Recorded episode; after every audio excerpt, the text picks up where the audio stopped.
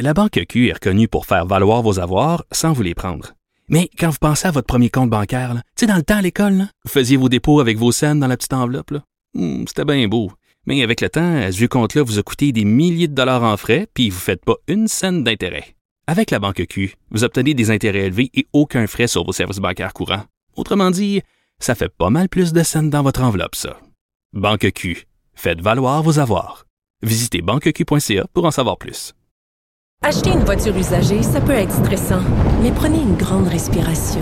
Et imaginez-vous avec un rapport d'historique de véhicule Carfax Canada qui peut vous signaler les accidents antérieurs, les rappels et plus encore. Carfax Canada. Achetez l'esprit tranquille. Léa Strisky. Mais je veux que tu le saches que ça a un effet. Mathieu Cyr. Ouais, mais ça, c'est vos traditions, ça. La rencontre. Il y a de l'éducation à faire. Je vais avouer que je suis pour la démarche. La rencontre Strisky-Cyr. Salut à vous deux. Salut. Bon, Elon Musk qui a dit que s'il prenait le contrôle de Twitter, je vous rappelle qu'il l'a acheté, cette plateforme-là quand même, euh, il ferait revenir Donald Trump qui a été suspendu, on se le rappelle, euh, bon, dans la foulée des fake news et de tout ce qui s'est dit par rapport à la présidentielle en américaine. La COVID-19 est déjà, euh, j'ai envie de dire, que la twittosphère s'enflamme, Léa. Ben oui, je veux dire, c'est un peu euh, sans surprise. Euh, maintenant, est-ce qu'il le ferait pour vrai? Est-ce que c'est juste de la provocation? Euh, là, on, je, peux pas dire que je comprends les détails de. Il dit que si jamais il, il prend le contrôle de Twitter, bon là, il l'a acheté. J'ai compris qu'il y a, un, il y a un, je pense qu'il il se fait poursuivre par les actionnaires. Donc, je ne sais pas exactement quel bout de Twitter lui manque pour pouvoir faire ça. C'est ça que j'essaye de dire, mais je suis un peu sans ça. surprise. Il n'y a pas les clés du char, c'est ça, déjà? Oui, c'est ça. Euh, mais j'ai l'impression que dans sa définition de, de, de la liberté d'expression, Mm. c'est qu'on pourrait pas enlever Donald Trump de, de Twitter.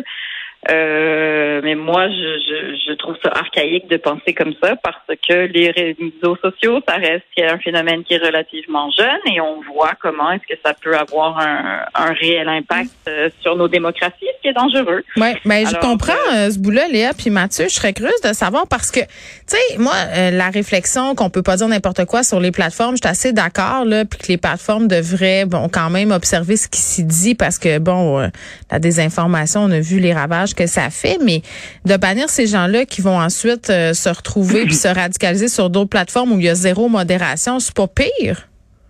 Ben, ce qu'il dit, c'est que il dit que ça n'a servi à rien parce que ça a fait que euh, ça a aliéné toute une, une partie de, de la population et que Donald Trump peut, peut se faire entendre de toute façon parce qu'il a créé son propre réseau social. Mais il y a personne Ça, sur Trump. euh, exactement, exactement. C'est là qu'on voit qu'il parle à travers son chapeau parce qu'on sait très bien que c'est pas du tout aussi puissant que d'avoir un Donald Trump sur euh, sur Twitter. C'est pas du tout les mêmes effets sur la société.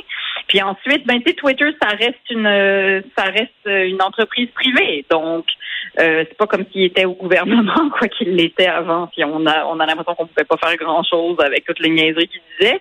Mais tu sais, c'est sûr qu'une entreprise privée peut choisir, ben non, ce sera pas ce sera pas dans mon magasin. Tu vas sortir de mon magasin, tu suis pas les règles de mon magasin. Alors sors. Tu sais, maintenant après lui, c'est sûr qu'après il peut décider, ben oui, moi je te je te laisse rentrer, même si tu casses tout dans mon dans mon magasin, rentre, euh, c'est ta liberté. Tu sais. Mais moi, ce qui m'inquiète, c'est qu'on voit bien que il comprend pas du tout comment est-ce que ça forge le, le, le dialogue social. Il comprend pas les impacts. Puis je, je sais pas ce qu'il lui faut de plus. là. Il y a quand même eu une, une insurrection. Il y a quand même eu comme presque un coup d'État dans la plus grande démocratie du monde.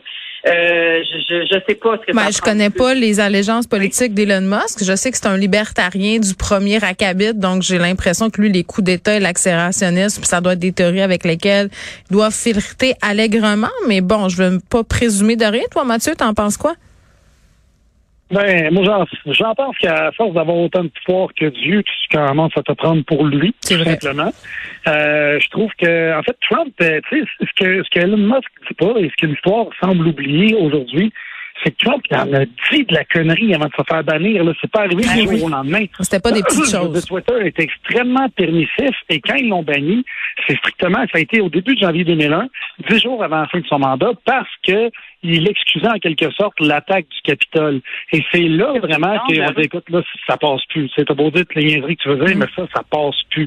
Et, euh, et là, justement, quand justement Léa l'a mentionné, quand Elon Musk a dit que Trump avait la parole, puisqu'il avait maintenant son propre réseau social. On parle de Truth, qui est un réseau social de 2 millions d'utilisateurs, Mm. versus Twitter, qui en a 330 millions. C'est comme si tu comparais un porte-voix avec un Q-tip. Euh, bonne chance. Fait que ça ça a aucune commune mesure entre les deux. Puis, euh, ben, moi, je trouve ça quand même assez fascinant à quel point les gens qui, euh, qui sont pro-liberté d'expression à tout prix sont souvent, ils ont souvent une petite tendance de droite. Ils ont souvent une petite tendance libertarienne, que ce soit lui ou Joe Rogan ou euh, des gens qui sont controversés, qui vont souvent aller, ça va tout le temps pencher, ça va souvent en fait pencher de ce côté-là. C'est rare qu'il y ait des gens de la gauche qui euh, ou des gens plus euh, plus posés dans leurs arguments qui vont dire ah oh il faut ramener Trump. C'est souvent des gens qui euh, écoute tu retrouves les nouvelles à chaque jour. Euh, J'ai mon film de nouvelles, à tous les jours on parle de Musk qui veut soit mettre une, une puce dans la tête des gens pour soigner les acouphènes ou faire une nouvelle navette spatiale qui va aller sur Mars déposer de la semence de lapin, whatever. Fait que euh, c'est juste qu'à un moment donné, tu te demandes est-ce qu'il veut faire le buzz ou il veut vraiment changer des choses. tu sais. Fait que Bon, moi, je pense c'est que c'est un heureux euh, mélange des deux avec une grosse préférence pour le buzz et faire parler de lui. Léa, tu voulais ajouter Oui, ben, quelque chose? je- Oui. ben, ben, c'est juste qu'il dit que tu sais, ça, ça a aliéné une partie de la population. Mais c'est parce que tu sais, c'est aussi que c'est important d'envoyer le message de tu peux pas faire n'importe quoi. Il y a des limites à la liberté d'expression. L'appel à la haine, ça fait pas partie de la liberté d'expression. Trump l'a fait un million de fois et il est resté sur Twitter. Il y a des règles. Genre, la liberté, c'est pas fait n'importe quoi. On a le droit de tout faire. T'as pas le droit de m'empêcher de faire des affaires. C'est pas ça, la liberté. Mais il y a personne qui le comprend. Voilà. Ben, c'est parce que c'est un peu, euh, je trouve que tu compares un peu la liberté d'expression au pur capitalisme. C'est pour ça, je pense que ça vient souvent des gens qui viennent du milieu de la finance, parce que pour eux, c'est les taxes, ça fait chier.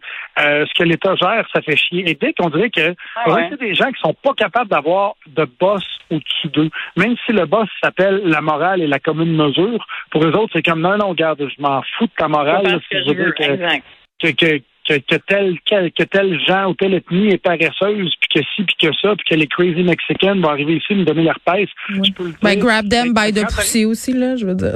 Grab them même- by the pussy, exactement. Fait que quand tu arrives dans, ce- dans ce, à ce niveau-là, tu te dis, écoute, je suis désolé, mais t'es pas, t'es pas dans Trump Tower, là. T'as pas, t'as pas, tu peux pas avoir autant de liberté ici. Ouais, c'est pas te juste dans le libre marché. n'est pas tes employés.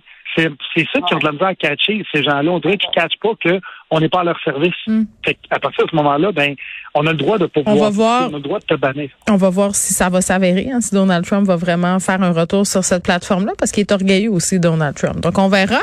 Euh, Ouais. Léa, étude sur les pratiques sexuelles de nos ados québécois, euh, qu'apprenons-nous?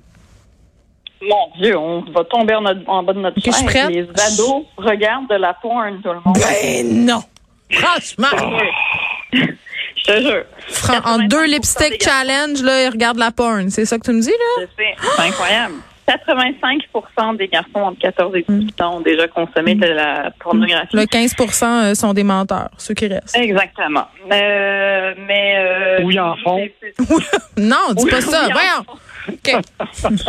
Ah, Euh, mais non, et les filles, c'est un peu moins. Mais, euh, mais ce qui m'a rassuré de cette étude, c'est que euh, il n'y a pas plus de pratiques sexuelles, par exemple. Euh, C'est relativement stable depuis les années 80. ils l'âge font de les mêmes filles. affaires euh, Ben, ils font les qu'avant.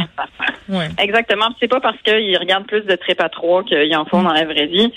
Hey, Euh, attendez, vous rappelez-vous euh, de la Oui. psychose des concours de pipe? À un moment donné, là, ça c'était la grosse Oui. affaire. là. Mes parents étaient persuadés qu'on faisait des concours de pipe d'un sous-sol, d'un sous-sol, puis qu'on était dépravés. Euh, puis là, c'était la grosse affaire. Mais moi, j'ai jamais entendu parler d'un réel concours de pipe de ma vie, à part dans des dans les médias. Non, mais on jouait à la bouteille. Ben euh, oui. Tout était très réglo. On là, est loin du concours de pipe, là, pouce. la bouteille. Ben non, mais c'est ça. Ben, moi, il y a eu le plus long French, quand même. Je dois avouer. Le plus long French? 33 minutes. 33 de minutes. Aïe, aïe. Ouais, c'était dégueulasse. Moi, je me rappelle que j'ai embrassé Jean-Pascal Vézina dans le garde-robe, puis j'étais très gênée. C'est en sixième Ben, année. c'est ça, c'est ça qui nous sauve tout le monde, c'est que la gêne demeure. c'est Donc, vrai. euh, c'est ça qui, qui, je le vois chez, chez mes gars, euh, comment est-ce qu'ils apprennent ça petit à petit. En plus, ils ont des cours de sexualité, ce que nous, on n'avait pas. En- On avait des cours de bio, mais bon, c'était les Ouais. règles et puis c'est à peu près ça. Euh, sais-tu que, attends, sais-tu qu'est-ce Oui. qui me fait rire dans, dans ton sondage? C'est, ben, Ouais. pas- ben, dans l'étude, là, il nomme une série de pratiques sexuelles, mais la première, c'est, c'est extraordinaire, là. c- ce qui revient le plus souvent, les pratiques sexuelles à l'adolescence, fantasmer sexuellement. Ben oui, mais c'est C'est même pas de pratique. Non, mais c'est parfait. C'est parfait. C'est ça. ça. C'est c'est que c'est ça, c'est 87% des jeunes euh, qui, ont, qui, qui, qui disent avoir fantasmé sexuellement. Ben oui. Non, tu sais, c'est se, se regarder nu dans un miroir, examiner son corps, se masturber, euh, tenir la main d'un partenaire. Tu sais, c'est- on est vraiment dans des pratiques sexuelles euh, de base ou l'apprentissage de, de ça.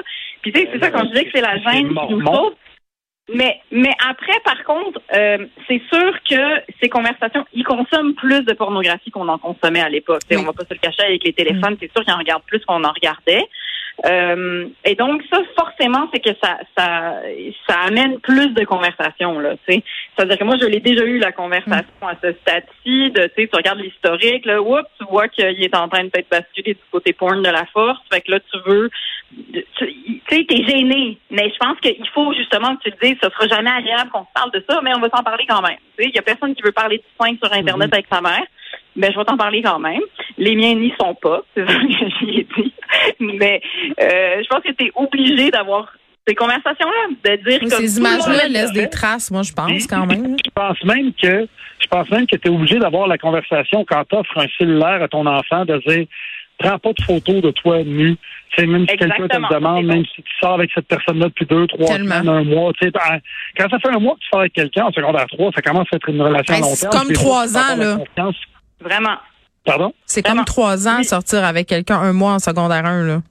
Oui, tout, tout à Ah. fait. Des fois, tu baisses ta garde, ta confiance baisse, puis là, tu envoies une photo, paf, après ça, ça fait le tour de l'école, puis tu sais, t'as des gens qui, t'as, t'as des jeunes qui, qui sont, qui sont, qui, qui ont passé proche du suicide à cause de ça. Fait que tu sais, c'est, faut faire vraiment attention à ça. Puis l'autre chose, c'est par rapport à la porn, c'est, c'est la pression qui vient avec. Tu sais, oui, ça- la gêne est là, mais quand tu vois un gars, tu sais, que Jack Red, Viagra, qui, qui, qui, qui, qui baise une fille qui est passed out red parce qu'elle a pris trois, quatre pills et ses relaxants musculaires pour que tout reste dilaté.